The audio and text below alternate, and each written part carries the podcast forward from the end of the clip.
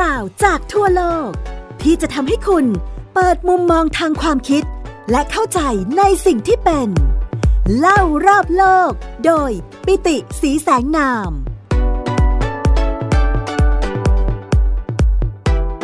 สวัสดีครับ คุณผู้ฟังที่รักทุกท่านกลับมาพบกับผมปิติสีแสงนามและไทย PBS Podcast เล่ารอบโลกกันในตอนใหม่แล้วนะครับ สำหรับตอนนี้นะครับเราก็ยังคงวนเวียนอยู่นะครับกับเรื่องของอาหารอินโดนีเซียนะครับ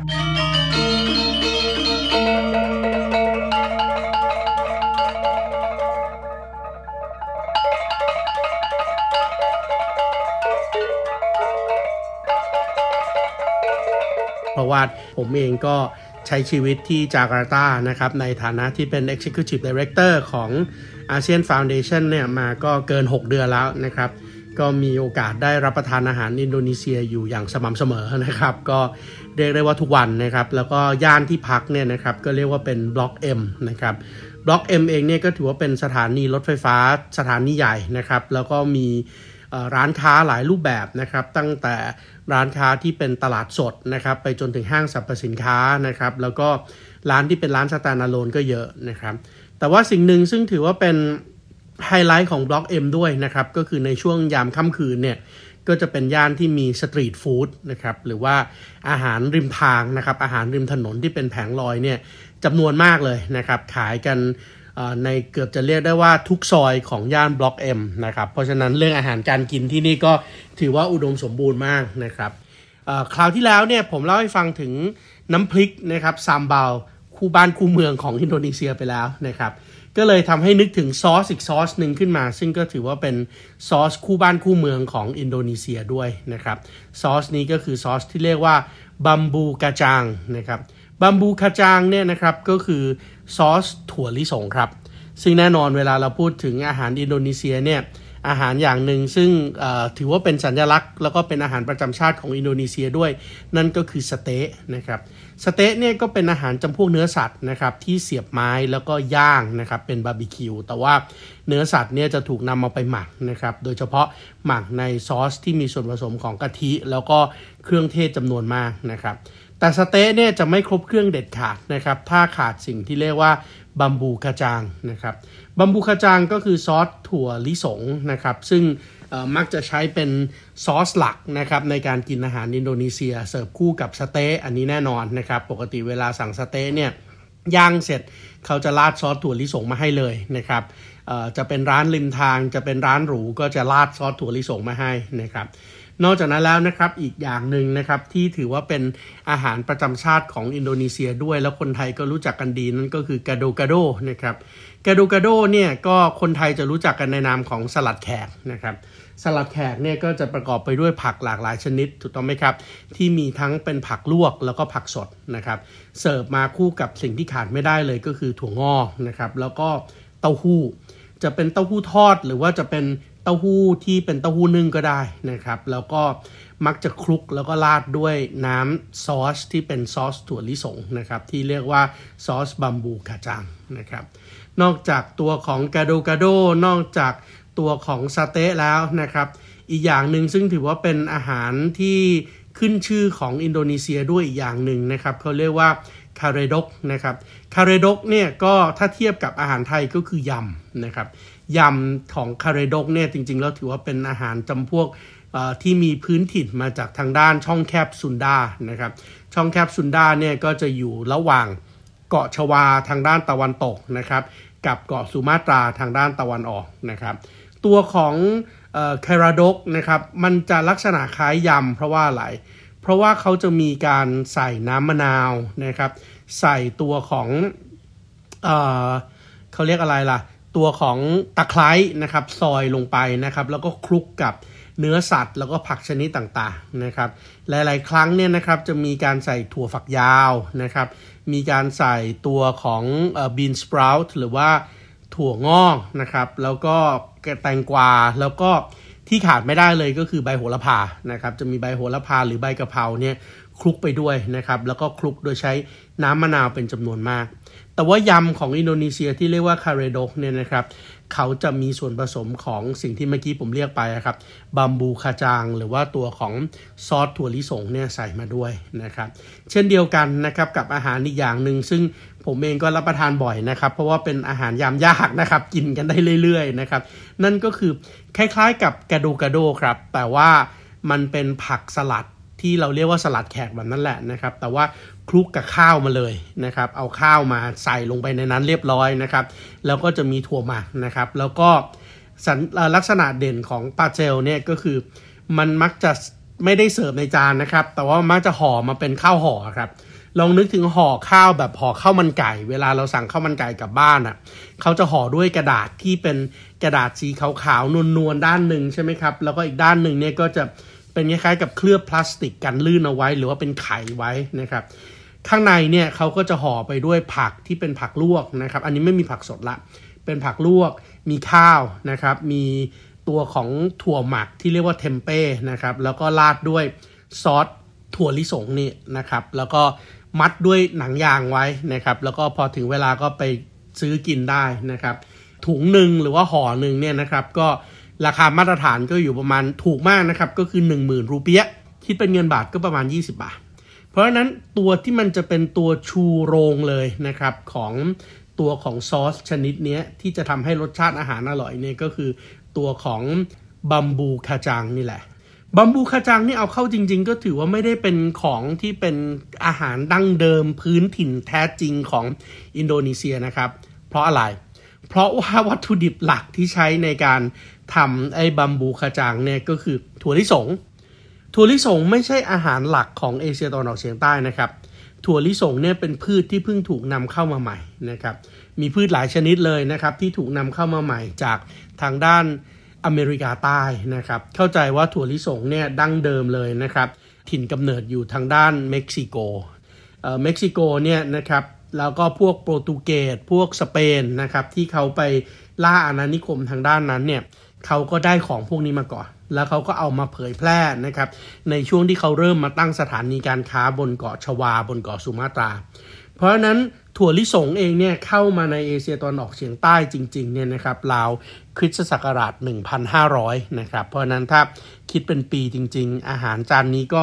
เพิ่งจะเกิดขึ้นในยุคสัก 500 ปีมานี้นะครับ มันไม่ได้เก่าแก่นะครับ เหมือนกับอาหารที่เป็นอาหารพื้นถิ่นเดิมๆนะครับ อย่างเช่นอะ ปลาย่างอย่างเงี้ยนะครับ ถือว่าเป็นอาหารพื้นถิ่นเดิมนะครับ เพราะว่าคนที่นี่กินปลาย่างที่ย่างด้วยเครื่องเทศกันมานานก่อนหน้านั้นเป็นหลายๆศตวรรษนะครับ แต่ว่าถั่วลิสงเนี่ยเมื่อพวกตะวันตกนำเข้ามาแล้วปรากฏว่าโอ้โห มันปลูกได้ดีมากเลยในสภาพภูมิประเทศในสภาพภูมิอากาศของเอเชียตะวันออกเฉียงใต้ ถั่วลิสงก็เลยรวมกับเครื่องเทศนะครับ กลายเป็นสินค้าที่กลายเป็นสินค้าส่งออกสำคัญนะครับของหมู่เกาะในคาบสมุทรที่เราเรียกกันว่าหมู่เกาะอินโดนีเซียนะปัจจุบันนี้นะครับ ประเทศไทยเราเองก็รับถั่วลิสงเข้ามาจากทางด้านของเอเชียตะวันออกเฉียงใต้ที่เป็นภูมิภาคเอเชียตะวันออกเฉียงใต้ภาคพื้นมหาสมุทรเช่นเดียวกันนะครับ เพราะฉะนั้นเวลาเราพูดถึงพวกเนี้ยถั่วต่างๆนะครับ ก็เรามักจะรับเข้ามาจากพ่อค้าที่เป็น พ่อค้ากลุ่มที่เป็นพ่อค้ามาลายูแถวนี้นี่แหละครับ พ่อค้ามาลายูแถวนี้ในอดีตนะครับ เราก็จะเรียกเขาตามที่พวกเขาเรียกกันตัวกันเองนะครับ เวลาเขาเรียกกันเองเนี่ยเขาจะให้เกียรติกับคนที่เขาเรียกด้วยนะครับ เพราะนั้นเขาก็จะเรียกคนที่เขาเรียกด้วยด้วยคำว่าพี่ชาย พี่ชายเนี่ยภาษามาลายูเรียกอาบัง เพราะเวลาเราพูดถึงว่าอาบังอาบัง โดยเฉพาะอาบังขายถั่วเนี่ยในยะเดิมจริง ๆ เราไม่ได้หมายถึงแขกที่มาจากเอเชียใต้หรือว่าแขกอินเดียนะครับ แต่เรากำลังพูดถึงแขกมาลายูคำว่าแขกก็เช่นเดียวกันนะครับ แขกเนี่ยในยะของคนไทยจริงๆเนี่ยนะครับคำว่าแขกเนี่ยหมายถึงผู้มาเยี่ยมเยือน เพราะนั้นทุกบ้านมีห้องรับแขกนะครับ ทุกบ้านมีเก้าอี้นั่งที่ใช้สำหรับรับแขกนะครับ เรียกว่าชุดรับแขก และแขกของเราไม่ได้ลิมิตนะครับว่าจะต้องเป็นคนจากเอเชียใต้เท่านั้นถูกต้องไหมครับ คนไทยที่มาเยี่ยมเยือนกันเราก็เรียกว่าแขกเหมือนกันนะครับ เพราะฉะนั้นคำว่าแขกเนี่ยถือว่าเป็นคำที่หมายถึงผู้มาเยี่ยมเยือนนะครับ เพราะนั้นจะเป็นแขกมุสลิม แขกมาลายู แขกอาหรับ แขกอินเดีย แขกเอเชียใต้แขกตะวันออกกลางแขกเปอร์เซีย หรือแม้แต่ฝรั่งเราก็เรียกแขกหมด เพราะราะฉะนั้น กลุ่มนี้ที่เข้ามานะครับแล้วก็ขายถั่วเนี่ยเราก็เรียกว่าอาบังนะครับแขกขายถั่วนะครับอาบังเป็นภาษามาลายูแปลว่าพี่ชายนะครับโดยเวลาเขาผสมซอสที่ผมว่าเป็นซอสคู่บ้านคู่เมืองเนี่ยนะครับที่เรียกว่าตัวของบัมบูคาจังเนี่ยนะครับส่วนผสมหลักๆก็แน่นอนนะครับเขาจะใช้ตัวของพีนัทนะครับหรือว่าตัวของถั่วลิสงนะครับผสมคู่กับกุลาจาวา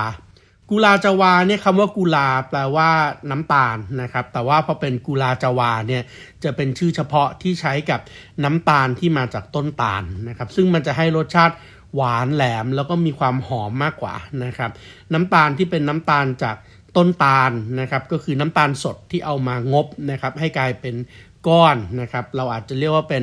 น้ำตาลที่เป็นปึกนะครับ เป็นก้อนกลมๆนะครับ ผสมกับอะไรอีกนะครับ ก็แน่นอนผสมกับเครื่องเทศหลากหลายชนิดนะครับ เครื่องเทศที่มักจะใส่เสมอๆนะครับ ในซอสถั่วก็กระเทียมนะครับ หอมแดงนะครับ ขิงนะครับ แล้วก็ให้รสเปรี้ยวแบบกลมกล่อมโดยส่วนผสมของ2ออย่าง นั่นก็คือน้ำมะนาวนะครับ กับน้ำส้มมะขามเปียก พร้อมๆกันกับที่จะต้องใส่ตัวของเลมอนกลาสนะครับหรือว่าตัวของตะไคร้นะครับเกลือนะครับพริกไทยนะครับแล้วก็ที่ขาดไม่ได้เลยในอาหารอินโดนีเซียก็คือซอสที่เป็นซอสซีอิ๊วดำหวานนะครับซอสซีอิ๊วดำหวานเนี่ยก็ถือว่าเป็นอีกหนึ่งอย่างนะครับที่ถือว่าเป็นอาหารขึ้นชื่อนะครับที่คนอินโดนีเซียจะใช้ในการรับประทานกับทุกสิ่งทุกอย่างนะครับเพราะฉะนั้นสเต๊ะเนี่ย basically เลยเนี่ยเขาก็จะกินกับซอสถั่วลิสงแบบนี้นะครับ หรือซอสถั่วลิสงของบางพื้นที่เนี่ยเขาใส่พริกซะจนมันเผ็ด ดังนั้นถ้าเสิร์ฟให้เด็กเนี่ยเขาก็จะเสิร์ฟคู่กับซอสที่เป็นตัวของซีอิ๊วดำหวานคนไทยเราเวลากินอาหารเราจะชอบกินอาหารคู่กับน้ำปลาพริกถูกต้องไหมครับ แต่ถ้าเป็นที่อินโดนีเซียเนี่ยเขาจะใช้ไอ้ตัว สวีทซอยซอสนี่แหละนะครับ ก็คือตัวของซีอิ๊วดำหวานเนี่ยนะครับเสิร์ฟมากับพริกหั่นๆนนะครับ เพราะฉะนั้นเเวลาเขาผัดข้าวผัด เวลาเขาผัดอาหารต่างๆนะครับเขาจะนิยมใส่ไอ้ตัวสวีทซอยซอสหรือว่าซีอิ๊วดำหวานเนี่ยเยอะมากนะครับ เพราะฉะนั้นข้าวผัดที่เรียกว่านาสีโกเรงที่เนี่ยก็จะมีสีที่เข้มกว่านะครับ เพราะว่าเขาจะใส่ตัวของซีอิ๊วดำหวานนะครับซีอิ๊วดำหวานแบบที่เรากินกับข้าวมันไก่นี่แหละครับ ที่นี่เนี่ยถือว่าเป็นอีกหนึ่งซอสคู่ชาติ แล้วก็แน่นอนในตัวของซอสถั่วลิสงที่ผมเล่าให้ฟังเนี่ย ก็ต้องมีการใส่สวีทซอยซอสหรือว่าซีอิ๊วดำหวานด้วยนะครับ แล้วตัวของบัมบูคาจังที่ดีเนี่ย จะต้องเป็นซอส bumbu kacang ที่เขาบอกว่าต้องไม่ข้นและต้องไม่ใส มันต้องมีความ thickening พอดีพอดีนะครับ แล้วต้องเนื้อเนียนนะครับ ของที่ดีเนี่ยต้องเนื้อเนียน แล้วก็ต้องไม่ใสจงวงนะครับ แล้วก็ต้องไม่ข้นซะจนเหมือนกับไอเดนิสเวลาเราไปกินหมูสเต๊ะบางร้าน เวลาเราไปกินซอสถั่วลิสงบางร้านของร้านขายหมูสเต๊ะที่ที่อาจจะไม่ได้พิถีพิถันมากเนี่ย สิ่งที่เขาใส่มาเลยเขาใส่ไอ้นั่นนะครับ ตัวของเนยถั่วพีนัทบัตเตอร์ใช่ไหมครับ ที่ไว้ทาขนมปังอะ่ะไอ้นั่นอะมันจะข้นมากจนเกินไป ซอส ถั่วลิสงที่ดีของอินโดนีเซียเนี่ยต้องไม่ข้นแล้วก็ไม่ใสนะครับ ซึ่งถือว่าเป็นเป็นวิธีการผลิตที่ต้องใช้ศิลปะในการผสมอย่างมากนะครับ แล้วเขาจะเคี่ยวในกระทะนะครับ ถ้าเทียบกันกับซอสหมูสเต๊ะของไทยเนี่ยนะครับ ซอสหมูสเต๊ะของไทยหวานกว่า ซอสหมูสเต๊ะของไทยใสกว่า ซอสถั่วลิสงที่นี่เนี่ยนะครับจะมีความเนียนมากกว่า จะมีความ ข้นมากกว่านะครับ แล้วก็จะไม่เป็นเม็ดเม็ดเม็ดแต่จะเนียนละมุน เพราะว่าเขาจะปั่นรวมกันไปเลยนะครับ แล้วก็มันจะมีรสเปรี้ยวที่เพิ่มขึ้นมานะครับ เพราะว่าใช้ส่วนผสมของทั้งน้ำมะนาว แล้วก็ทั้งน้ำมะขามเปียก อันนี้ก็ถือว่าเป็นอีกหนึ่งอาหารหลักนะครับที่กินคู่กันเลยนะครับกับกับตัวของออาหารอินโดนีเซียหลากหลายชนิดมาก ๆนะครับ ปัจจุบันนี้เนี่ยนะครับไอตัวซอสพีนัทเนี่ยนะครับก็แน่นอนไม่ได้กินกันอยู่แต่เฉพาะในในอินโดนีเซียในมาเลเซียเท่านั้นนะครับ แต่ว่ามันกินเพิ่มขึ้นไปด้วยนะครับ โดยเฉพาะกลุ่มไหนครับ ที่ชอบกินซอสถั่วลิสงแบบนี้ กลุ่มนั้นก็คือกลุ่มของคนที่อยู่ในภาคพื้นเอเชียตะวันออกเฉียงใต้ภาคพื้นทวีป แต่รับเอาวัฒนธรรมมาลายูเข้ามา กลุ่มเอเชียตะวันออกเฉียงใต้ที่รับเอา ภาษามาลายูวัฒนธรรมมาลายู แล้วก็เป็นคนที่เชี่ยวชาญมากในเรื่องของการค้าทางทะเล ตั้งแต่อดีตการนานโพเนี่ยก็รับเอาวิธีการกินซอสถั่วลิสงไปด้วย นั่นก็คือกลุ่มคนที่เรารู้จักกันในกลุ่มของพวกจาม พวกจามเนี่ยมีถิ่นกำเนิดอยู่ในตอนกลางของเวียดนามนะครับ ปัจจุบันนี้เนี่ยถ้าจะไปดูสิ่งปลูกสร้างในอดีตของเวียดนามกลางนะครับแถวแถวดานนังแถวแถวเวเนี่ยยังมีพิพิธภัณฑ์ของพวกจามหรือว่าจามปลาอยู่ อาหารเวียดนามหลาย ๆ อย่างก็กินคู่กันกับซอสถั่วลิสงเช่นเดียวกัน ถ้าเราไปทางเวียดนามกลางเนี่ยเวลาเขากินสิ่งที่เรียกว่าปอเปี๊ยะสดแบบเวียดนามเนี่ยเขาก็กินคู่กันกับซอสถั่วลิสงด้วย